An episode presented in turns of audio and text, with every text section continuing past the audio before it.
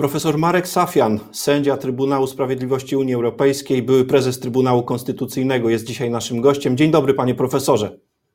Dzień dobry państwu, dzień dobry panie rektorze.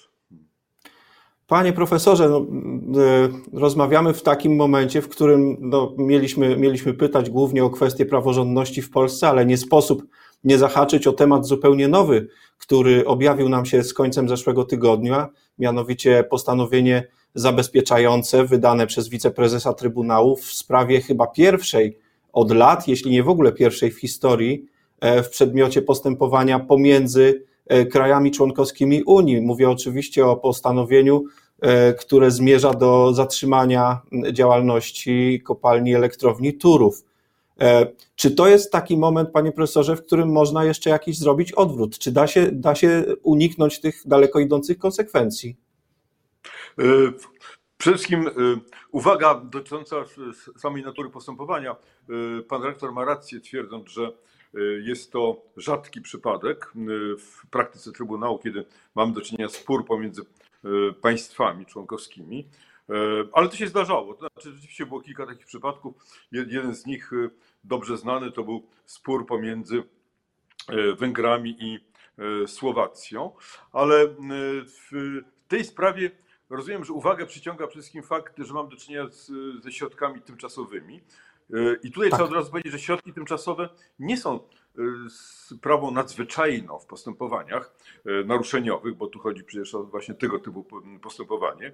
One są stosowane niejednokrotnie. Takich, takich sytuacji mieliśmy już w historii Trybunałów bardzo wiele. W tej chwili znajdują one oparcie bezpośrednie w traktacie, w artykule 279 traktatu.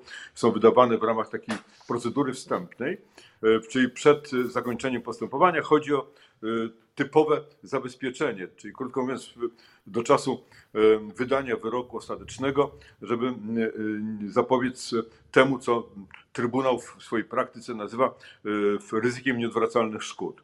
No i tutaj jest uprawniona do tego pani Rosario Silva La Puerta, y, czyli sędzi, wiceprezes Trybunału Sprawiedliwości, sędzia hiszpański, y, czy z Hiszpanii, bo to jest sędzia europejski, ale, ale y, z Hiszpanii.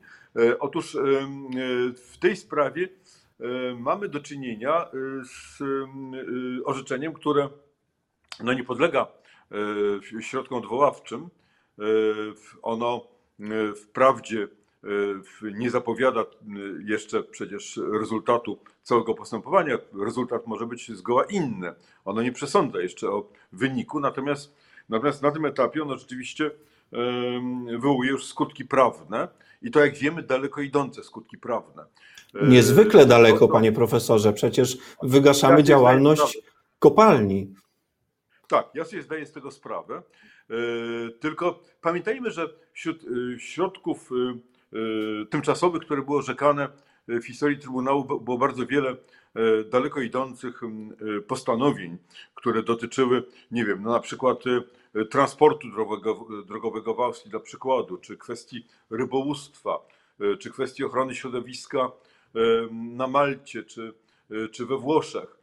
To były, to były sprawy, które się pojawiały w bardzo rozmaitych kontekstach nigdzie nie wywoływały oczywiście entuzjazmu ze strony państw członkowskich, no bo e, to jest e, zawsze dolegliwość. No ale cały problem polega na tym, żeby w, w ramach tego postępowania, które poprzedza wydanie postanowienia tymczasowego, państwo, które ma możliwość wysłuchania, a tak było w przypadku Polski, krótko mówiąc, Polska złożyła swoje, przedstawiła swoje stanowisko, no, były przedstawione dostatecznie y, silne, mocne argumenty, y, które pokazywałyby na, y, na to, co, co my nazywamy w praktyce Trybunału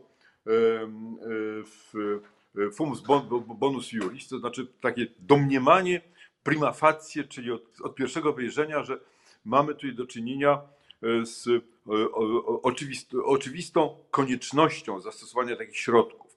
I teraz Pytanie, pytanie jest, czy y, tego rodzaju y, przesłanie, które zawiera w swoim wystąpieniu y, państwo członkowskie dotykane środkami, no jest przekonujące dla dla CUE, dla, dla, dla w tym wypadku prezesa, wiceprezesa CUE. Okazuje się, że to, ta, argument, ta argumentacja nie znalazła mocnego oparcia w przekonaniu sędziego, który uznał, że Polska nie przedstawiła wystarczająco przekonujących dowodów na to, by uznać, że, że zastosowanie środków może mieć dla Polski E, tak daleko, daleko idące skutki, e, które mogą prowadzić na przykład do e, istotnego zaburzenia całego systemu energetycznego. no i właśnie to jest dla mnie najbardziej, przepraszam, że się wtrącę, najbardziej zadziwiające, że kwestia bezpieczeństwa energetycznego, tak też jak rozumiem teraz ustosunkowuje się do tej kwestii rząd polski, nie znalazła w Trybunale wystarczającego zrozumienia. Tak? Była, jest tu jakiś ja, problem? Ona, ona, była, ona była rozważana i to bardzo wnikliwie. To nie jest tak, to, jest, to, nie, to nie jest tak że pani wiceprezes się nie zapoznała z argumentacją, bo oczywiście e, rozważyła tę argumentację niezwykle skrupulatnie. E, to jest zresztą e, osoba o bardzo znanej solidności w postępowaniach tego typu. Znaczy ona rzeczywiście nigdy nie wydaje decyzji pochopnych, opartych na y, takich powierzchownych analizach. To, jest, y, to było przedmiotem bardzo pogłębionej, pogłębionej analizy i znajdujemy, znajdujemy w tym postanowieniu, w jego uzasadnieniu, no, zdanie, które świadczy o tym, że argument, argumentacja przedstawiona przez rząd polski, znana oczywiście, nie była mm, e, dla sądu przekonująca. No tak, tak bywa e, w postępowaniach sądowych i trzeba się z tym zawsze liczyć. Pamiętajmy, że jeden z istotnych argumentów, czy może najważniejszych argumentów, które przemawiałyby za wydaniem takiego postanowienia, no, był wskazany przez to postanowienie w tym momencie, kiedy mowa jest o nieodwracalnych skutkach dla e, środowiska, w tym wypadku dla poziomu grunt, wód gruntowych e, i zagrożenia e, istniejącego dla dużej liczby mieszkańców pogranicza Czech. I to, to, to, to, to, to, jest, to jest jedna z podstawowych przesłanek. CUE zwrócił też uwagę na to, że w tym wypadku szkoda Polski, no jeżeli ona zostanie odniesiona, będzie miała charakter głównie finansowy. Tymczasem y, po drugiej stronie na, na, na szali jest zdrowie, y, zdrowie ludzi, czyli jakby wartości o większym wymiarze. Ja, ja nie chcę w tej chwili wnikać w merytoryczne uzasadnienie, bo to nie jest moja rola. Ja Oczywiście. Chcę tylko powiedzieć, że ja chcę tylko powiedzieć, że no, nie jest ani zadziwiające, że postanowienie zabezpieczające zapada, ani nie jest to, bo muszę powiedzieć, że to, co mnie w tym wszystkim szalenie razi, i to nie tylko mnie, ale zapewne każdego prawnika, a zwłaszcza, a zwłaszcza sędziego, że nagle ze względu, na to, że się orzeczenie nie podoba, że to rozstrzygnięcie bulwersuje w ten lub inny sposób, to uważa się, że jest ono oparte na nieprzemyślanych przesłankach, że jest niepoważne, że wynika z jakichś politycznych motywacji, że Polska nagle jest na jakimś cenzurowanym Unii Europejskiej.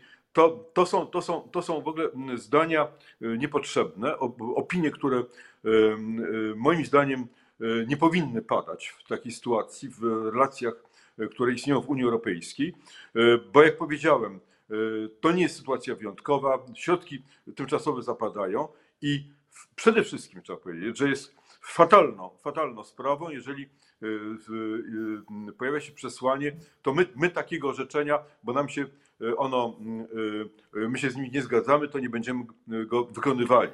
Ono nie nadaje się do wykonania, można powiedzieć, a priori odrzucamy taką możliwość. To w relacjach, które istnieją w Unii Europejskiej, czy w ogóle w relacjach związanych z funkcjonowaniem tego, co my nazywamy rządami prawa, jest też szalenie niebezpiecznym stwierdzeniem, bo pamiętajmy, że w momencie, kiedy za, zaczynamy kwestionować orzeczenia sądowe i uważamy, że te orzeczenia nagle z powodów e, oceny e, podmiotów, do których są one adresowane, nie powinny być wykonywane, bo, bo my mamy inne przekonanie, no to w tym momencie załamuje się coś, co nazywamy właśnie rządami prawa i bezpieczeństwem prawnym.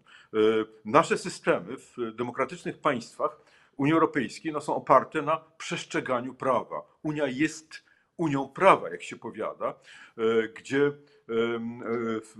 egzekucja, poszanowanie wyroków sądowych jest esencją funkcjonowania instytucji państwa prawa.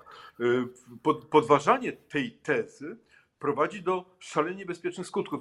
Wyobraźmy sobie, że każde inne państwo członkowskie nagle z powodu niezadowolenia czy nieakceptowania wyników postępowania powie, nie, nie, to my tego nie będziemy przestrzegali, dlatego że nam się ten wyrok nie podoba i jest dla nas niekorzystny. No w tym no momencie no tak, to, to jest... powiedzieć, to jest koniec. To jest koniec funkcjonowania w gruncie rzeczy mechanizmów Unii Europejskiej. To tak, tak, no i tak bez wątpienia, bez wątpienia prosta droga do anarchii, nie da się, nie, nie da się ukryć. Panie profesorze, a wracając do, do, do, do, do, do pierwszej kwestii. Mhm.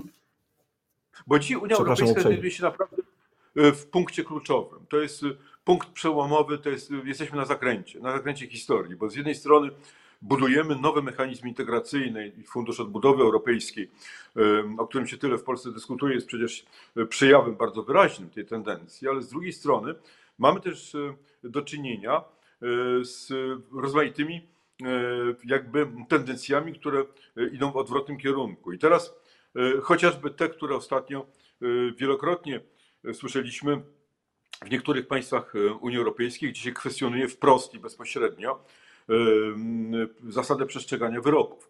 No, pamiętajmy, że e, tendencje, które dzisiaj e, zdecydują o przyszłości Unii, będą miały ogromne znaczenie na przyszłość. To jest trochę taki, taki moment, bez żadnej przesady, ja, ja to tak czuję i pewnie tak czują to ludzie, którzy są w instytucjach europejskich, czy, czy są jakby, czują się odpowiedzialni za bieg spraw Europy. To jest taki moment hamiltonowski rzeczywiście, o którym tak się to mówi. I to trochę przypomina spór, który w swoim czasie y, w pierwszej połowie XIX wieku toczył, toczył się w Stanach Zjednoczonych pomiędzy y, y, Sądem Najwyższym a sądami stanowymi, które nie chciały uznawać wyroków, wyroków federalnych, uznając, że one zachowują w pełni swoją suwerenność w takich to innych sprawach. No, zwyciężenie. Ale to nie znaczy, panie profesorze, że jesteśmy 100 lat za, za Ameryką, gdy chodzi o budowę systemu praworządności, prawda? Bo mamy też swoje osiągnięcia, o których, o których warto pamiętać. Tak, ja się, ja się zgodzę, że, że mamy swoje osiągnięcia. Ja się zgodzę, że, że Europa zrobiła ogromny, i to, to jest taka wycieczka historyczna trochę, ale chcę to powiedzieć bardzo wyraźnie, ogromny skok do przodu, y, tworząc jakby właśnie mechanizmy kontroli sądowej, decyzji podejmowanej przez demokratycznie wybrane większości. Pamiętajmy, że po doświadczeniach totalitaryzmów w pierwszej połowie XIX XX wieku przede wszystkim, e, no, zrozumieliśmy, że e, to, co jest uważane za esencję demokracji, czyli same rządy większości, to jest niewystarczające. Potrzebne jest e, nasycenie demokracji, prawdziwej demokracji, czymś, co jest właśnie związane z rządami prawa, czyli z przestrzeganiem określonych koniecznych reguł, wśród których są na przykład prawa podstawowe, e, wykonywanie wyroków sądowych. I to, to Europa doskonale zrozumiała. E, Europa, tworząc te nowe mechanizmy, e, stara się cały czas umocnić właśnie to, co nazywamy niezależnością sądów. Jeżeli dzisiaj zaczynamy kwestionować poprzez większość demokratycznie wybraną, że to, co mówią sądy, to właściwie E, nie zasługuje na poszanowanie, dlatego że przecież jaką oni mają legitymację? To, to my, jako demokratycznie, demokratycznie wybrana większość w parlamencie, powinniśmy decydować. To ja się zaczynam obawiać, czy my nie, rzeczywiście nie cofamy się o kilkadziesiąt lat naszej historii i nie zaczynamy e, od nowa, jakby debaty, która już dawno została, jak się wydaje, jakby się mogło było wydawać, zakończona w Europie na temat znaczenia znaczenia niezależności sądów i znaczenia wyroków. Trochę mi to przypomina też, bo Polska nie jest tak całkowicie odosobniona i nawet w takim kraju jak Wielka Brytania, proszę sobie e, przypomnieć, jak w czasie Brexitu Sąd Najwyższy Wielkiej Brytanii zdecydował, że nic nie może być zdecydowane bez aprobaty Izby Gmin, no to wielkie tabloidy brytyjskie, nie tylko tabloidy, napisały enemies of, of the people, to jest nieprzyjaciele mm. ludu, prawda? Ludu, tak. No muszę powiedzieć, że tego, tego rodzaju statement w państwach demokratycznych y, jest zawsze niebezpieczny, bo sędziowie traktowani jako nieprzyjaciele ludu, trochę, trochę jesteśmy w tym punkcie. Jeżeli dzisiaj zaczynamy mówić, mm. ach, Trybunał Sprawiedliwości robi nam y, y, na złość, kieruje się motywacjami politycznymi, wydaje nierozsądną, nieprzemyślaną decyzję, jeszcze do mm. tego na pewno bez rozważania argumentów, to trochę jesteśmy na, na tej drodze, bardzo ryzykownej na przyszłość podważania, podważania bezpieczeństwa prawnego całego. Byłoby, byłoby wielką szkodą, gdyby na tej drodze pozostać, a e, na koniec naszej rozmowy, jakże interesującej, chciałbym zapytać pana profesora e, o, o, o jedną jeszcze kwestię, no bo z tego punktu, w którym znaleźliśmy się, choćby nawet w kwestii elektrowni Turów, ale przecież nie tylko, bo środki tymczasowe są wydane w różnych postępowaniach dotyczących Polski. Środki te mogą w ciągu postępowania jeszcze przed wyrokiem ulec zmianie, prawda? To jest rzecz tymczasowa i teraz ruch jest po stronie Polski i prawny, i polityczny, czy jedynie polityczny? No, tak, przed, przede wszystkim jest tutaj polityczny ruch, to znaczy Polska, Polska rzeczywiście e, wydaje się, że tutaj ma, ma coś do zrobienia w, w relacjach e, z Czechami. E, myślę, że E, to, to, to się mówi, że jest otwarta, otwarta droga do tego, żeby e, skłonić Czech na, w gruncie rzeczy osiągnięcie porozumienia e, Polski z Czechami w sprawie dalszej rozbudowy elektorów i jakby tej nowej koncesji, no, mogłoby doprowadzić na przykład do wycofania wniosku Czech. I to wtedy, wtedy sprawa oczywiście ulega zakończeniu. Ja myślę, że to jest w tej chwili najbardziej Y, najbardziej skuteczne z perspektywy działanie, które przecież jest ciągle otwarte.